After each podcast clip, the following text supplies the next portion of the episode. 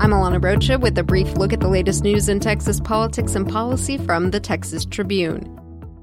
The Republican majority in the Texas Senate has formally declared the surge of migrants crossing the southern border an emergency. Democratic senators say they never saw the measure until it hit the floor Tuesday.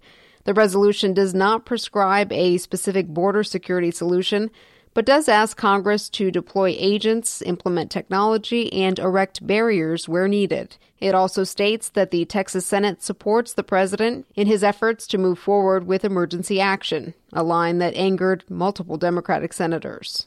Today on TexasTribune.org, our Maria Mendez looks at the economic and social impacts of a border shutdown.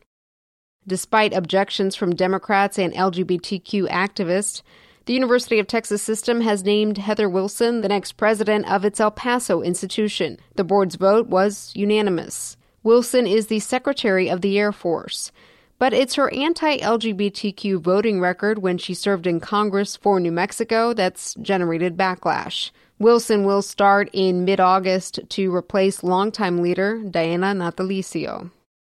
Texas Democratic presidential hopefuls, Julian Castro and Beto O'Rourke, say they'll release their tax returns, but they're not exactly clear as to when that'll happen. After President Trump bucked tradition and withheld his tax returns during his successful 2016 campaign, Democrats vying for their party's 2020 nomination are vowing to make such information public.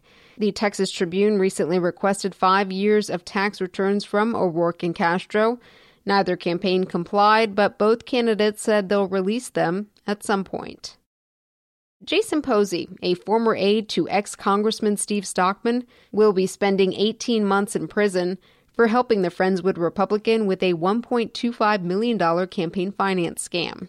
Tuesday, a federal judge in Houston also sentenced Posey to three years of supervised release and ordered he pay back more than a half a million dollars that the scheme bilked from wealthy Republican donors and misused for personal and campaign expenses. Stockman received a 10 year prison sentence in November for masterminding the plot, which prosecutors called a white collar crime spree.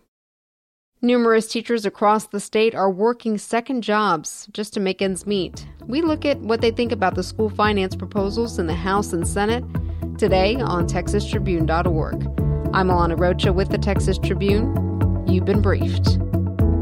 The brief is sponsored by AECT. The Association of Electric Companies of Texas is your resource for understanding the electric markets in Texas. Get an overview with our Electricity 101 at aect.ent.